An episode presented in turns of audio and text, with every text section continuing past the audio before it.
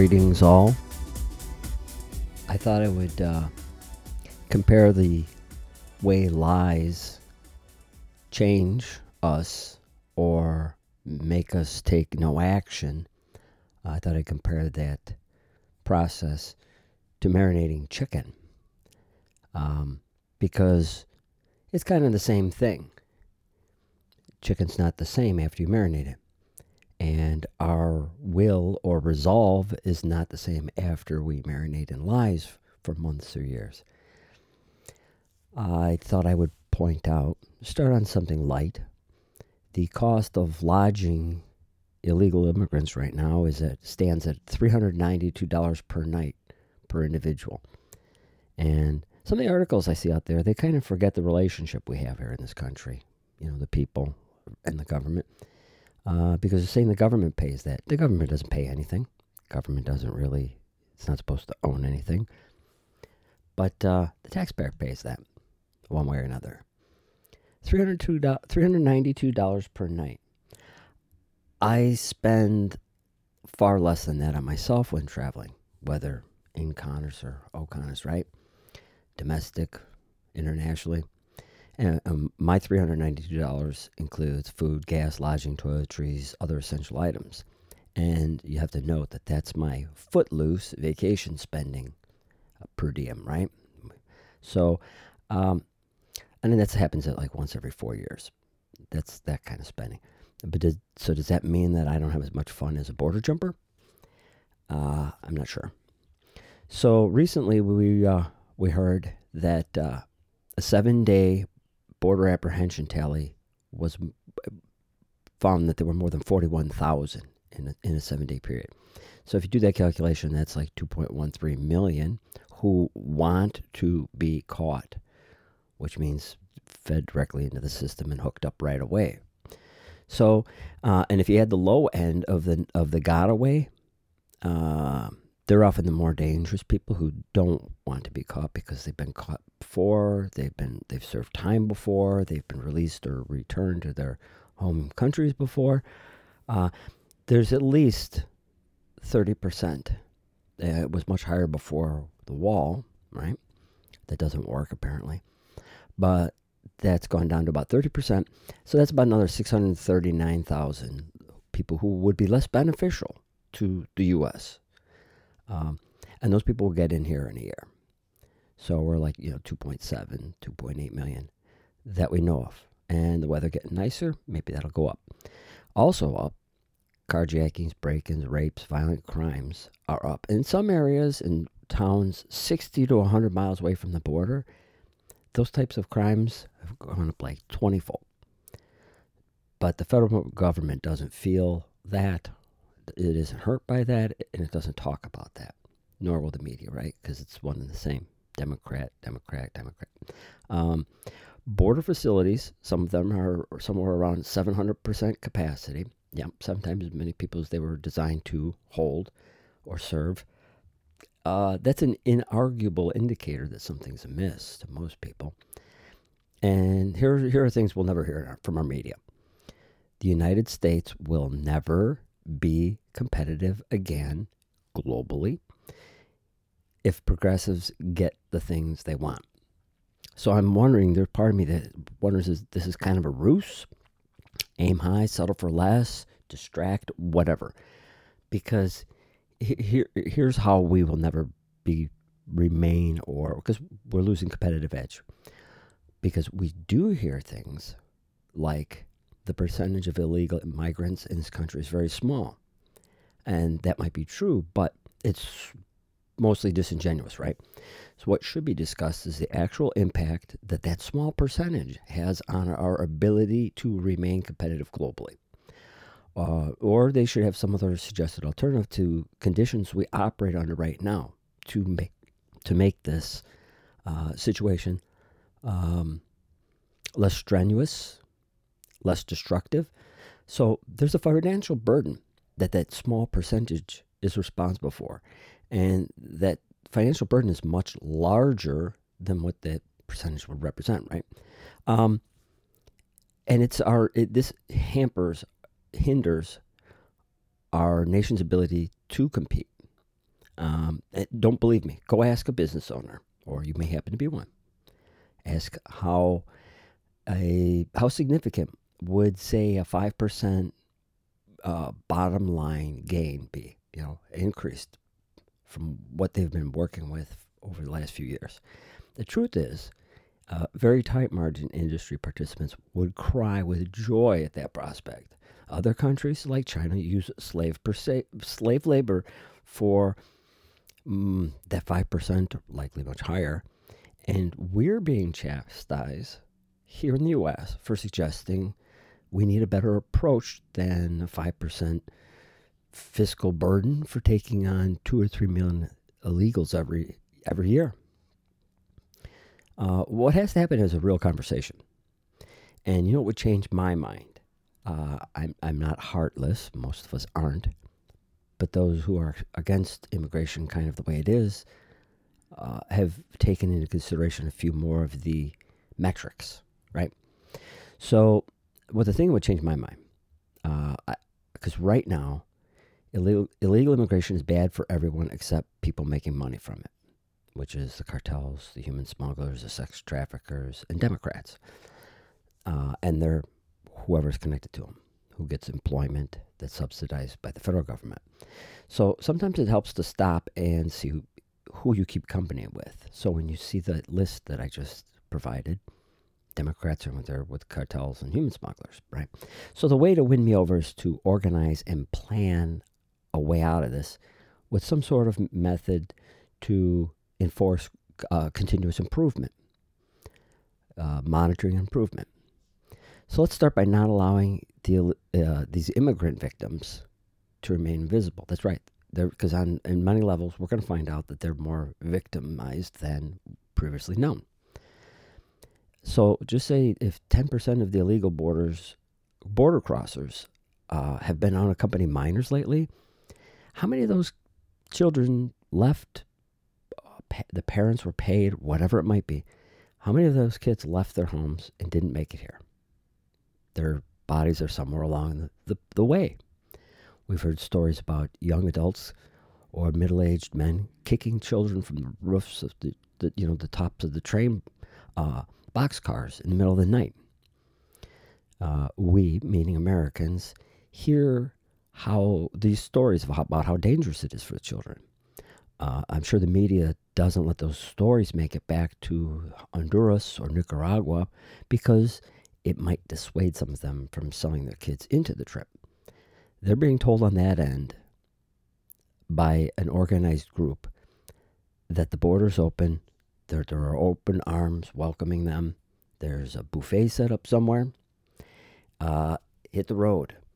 And they're probably getting back some of the success stories from those who left when Obama was president. And they're not going to get stories back from cousins or siblings who died en route. They're just thinking maybe they they either, they're left to wonder: are they alive or are they up here living a, a better life? So we need more ideas, good ideas, to make this thing really work. Uh, we're already spending enough on programs overseas to help those people improve their situation. To you know, if, if things were better there than they than they are here, uh, they wouldn't leave. I don't think you know. Most people say they don't want to leave their the countries they know and love, where they were born. Uh, I only agree with that partly because they see they see America, they see it for what it is, and um, they decided to, to, to hell with sticking around, waiting for nothing. So maybe the, the, the resources we're spending there and here to just kind of get pre, pe, bring people in. I really think that the government is uh, siphoning a, a fair amount from those funds because they love to anger or turn off Republicans, their, their counterparts across the aisle, to the point where they really don't watch their actions very closely. Um, but for us to have a plan that does work, and I'm a big systems person. I, know once you create a system, uh, if it's successful, functional, and effective, somebody will find a way to turn that system against itself or profit uh, in an unscrupulous manner by observing the moving parts and seeing how to get in there and make it not work. So I, I think if we had that system that worked, the word would get out that it's even better now under uh, Lunch Joe, Lunchbox Joe, um, and that the rush at the border might even worsen. So there has to be, that's why I say there has to be real, open, honest conversation about this. Uh, people need to know what they're getting into when they come up here, what their duties, responsibilities, how they could blow it and be sent back home. But they're never going to do that. We can't even get people in the media to cover uh, border immigration laws, and people who are violating them are the heroes of the day uh, under the liberals, and people who try to enforce the law are uh, inhuman. So, getting updates that are honest from the media the way it is now is prob- probably impossible. Uh, so there has to be more transparency in the media, and that means there's got to be competition coming from other sources. And, and I'm open to the possibility here that uh, there have been some kind of positives. Uh, the problem is it goes like this. I'll try and encapsulate it.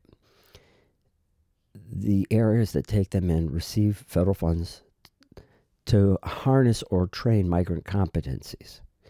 This has to be, like I said, this has to be measurable and transparent because I, there's no doubt that they're sort of putting people to work when legally they can't be employed, right? But they're but they're working, or else they would be a, a, just a drain on local economies. Um, they're pretending like some of them are, but some of them are actually have been trained, um, and they've been their social capital has been improved, right? These people are making companies, some organizations, some money. And the problem is that any of the realized benefits are they're going to remain local because that's kind of like their kickback. Otherwise, they would not be a sanctuary. And uh, a side note on this this uncovers this is another type of deception because true conservatives have no issue getting behind programs that unleash the social capital within people. Those programs we're good with, right? Um, because when you empower somebody to benefit themselves in su- sufficiently, they can also contribute to sustainable national goals. So it's kind of weird that uh, conservatives or Republicans are blasted all over the place that uh, we oppose a functioning immigration system. Uh, and it's, you know, uh, patently uh, false. It's kind of idiotic because they're, you have to distance those two conversations. So somebody go, hey, wait a minute, you're lying here and you're lying here. Uh, maybe one lie is true. Maybe you got some fact, but it's impossible because they can't uh, kind of cohabitate, right? Uh, let's t- let's let's see just what's happened uh, since the George Floyd riots. I think there's some interesting surveys that uh, are, they're hard, they're obscure. They're, you're not going to find them. They're, the information and the results are unfavorable to the ruling elitist global Marxist class right now. But uh, here's an interesting one. After the, you know, after the riots, one of the national surveys. This is a coast to coast, and I don't know how in depth. I'm gonna have to look into that and see if there's any updates. But it said 72% of African Americans said they were satisfied with the level of policing. Um, 3% said that they were not. The remainder were mostly maybe a little ambivalent, right? A little unsure. Um, and that number is actually lower amongst whites and Hispanics. Now, admittedly, suburban people may feel different because, the, from what I hear, and the way I feel also, is that um, I, we're not too happy that the police did next to nothing to stop the rampage of the riots that moved into the suburbs. Okay, the George Floyd's death was one thing. The response is another. The response from law enforcement is even another. That wasn't handled real well. So, and I guess there's another survey out there that uh, has indicated that uh, we have a we had a sum of excess deaths in 2020, and it was up about 4,000. But there were murder deaths, right? Uh, 2,700 of those were concentrated in the in the top 45 or 48 cities or something like that. So why do we hear incessantly about one police involved death for a very long period of time, but not even a mention of information like this? So we have a massive crime problem. And one of the things that kind of surprises me that we really we're not talking about at all is uh, who is the problem? And I, it pains me to say it, but juveniles are now a massive source of crime. Uh, and there are reasons for this. Let's dig into this here. I want to start by saying that uh, most of you either were lucky enough to hear about it or looked it up and heard about the story about uh, two young boys, teens, uh, who lit a homeless, handicapped individual on fire. Uh, the man suffered for a few days and died in the hospital. But one of them was a 14 year old. And what's curious about this 14 year old was, and this gives you an idea, listen to how the system is doing this to us. The system is killing us. There were opportunities missed. The 14 year old uh, had three outstanding robbery charges. One of them was a knife point. But on the first one, this young man failed to appear uh, when given a court date. He was charged two more times, meaning they had him in custody, knew he failed to appear, and let him go. In fact, law enforcement attempted to have a warrant issued for his arrest, and the system stepped in and forbid it. There was an opportunity to get him off the street and get him help, if that's what you believe. And they screwed up. So here's what I was saying the, the why it's a bigger problem than just, hey, it's just a bunch of kids. No. Gangs are targeting these kids, and they are getting to do more serious crimes than ever in the past. Uh, because no matter how heinous the crime, these kids will be out by the time they're 19, 20, or 21. And then their records are sealed. And we have no idea when they kill people when they're 22, 23, what they've done in the past. And they're going to make it very difficult for anybody to look that up, to find their history of violence. In fact, that's one thing that uh, Barack Obama tried to do as state senator was he tried to make it impossible. He tried to make it to put the power of deleting a criminal's history in the hands of local judges. Do you really think that, given what we know about how these judges really don't care who is harmed, do you really think they're just going to let that stuff sit there? No, they'll turn these kids into weapons.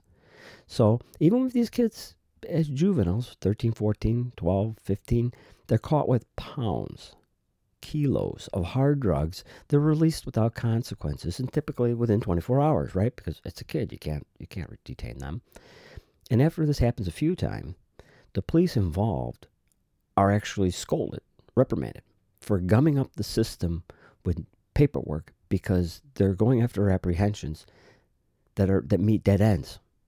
So this is crazy because around those drugs are guns, are gang turf wars, violence, and there's people, children typically. It's always the babies. Why is it like a three year old shot in the head just because he's sitting? Mom put him, mom put him in his car seat, went and get in the vehicle. Gangs on one side of the street, they're driving in the middle. It's always something like that.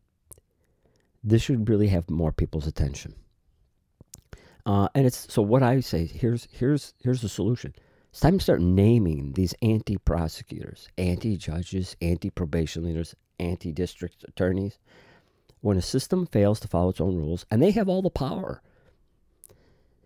but they're failing to follow their own rules, and Americans die or suffer horribly, It's time to take control back from the overpaid incompetence. It's time to make them feel it. So uh, I don't know why uh, people haven't put forth a list of reasonable expectations that the leaders need to take to heart or they're going to suffer. It's time. It's time for that. So I don't, and I here, I don't know how they could be the the people in the ruling class. I don't know how they could con- concurrently be both COVID crazy and claim the safety and health of Americans as job number one when 2020 saw the most murders in more than 20 years. I mean, really, murder been coming down, coming down, coming down. One murder is one murder too many, but we'd come way down. Now, spike. Spike. Massive spike last year. And with the FBI's UCR, I don't think the uniform crime thing is going to be out just yet. Um, and it'll probably include some fresh bullshit because don't trust them. They've recategorized and changed the way we classify races of offenders and victims. So take it with a grain of salt until the uh, Bureau of Justice Statistics comes out with their National Crime Victimization Survey. And then kind of put the two together, overlay them. Um, because I don't know how you could trust the FBI white supremacy, white nationalism, the problem. No. But riots are what? A thought, uh, a myth. So here's the other thing prison populations are down by 60% in some states. Now, places like D.C., they started the jailbreak thing, letting them out early, letting kids out. Uh, I heard a statistic recently that said that uh, 25% of the murders in the Washington, D.C. area are from these kids who are released young. Hey, you're, you're, violent, you're violent murderer. You're out in three or four years, five years. And they're talking about changing incarceration uh, sentencing to let them out at uh, 25 or treat them or allow them to be treated as juveniles up until the age of 25. Think about that for a minute uh, we had 16 and 15 year olds voting in this last cycle, 2020, uh, because they're adults, but you're not really going to be punished like an adult for violent crime until you're 25. Now, imagine imagine being 24 years old, looking at that calendar, knowing when you're 25, your career as a criminal is over, because you'll go away for real sentences. Uh, it's insane it's insane how the systems have been played. It's insane that judges, DAs, prosecutors are in on it. They're actually colluding to keep as many people on the street with horrible criminal records as possible. Um, so, prison populations. The prison population is down by 60% in some certain systems, and it's not because crime is down. People aren't better, crime is up. But there's it's the the population is down because there's eh, no commitment to incarcerate. That's that's what we've come to, and, and it's time to demand that leaders fix this.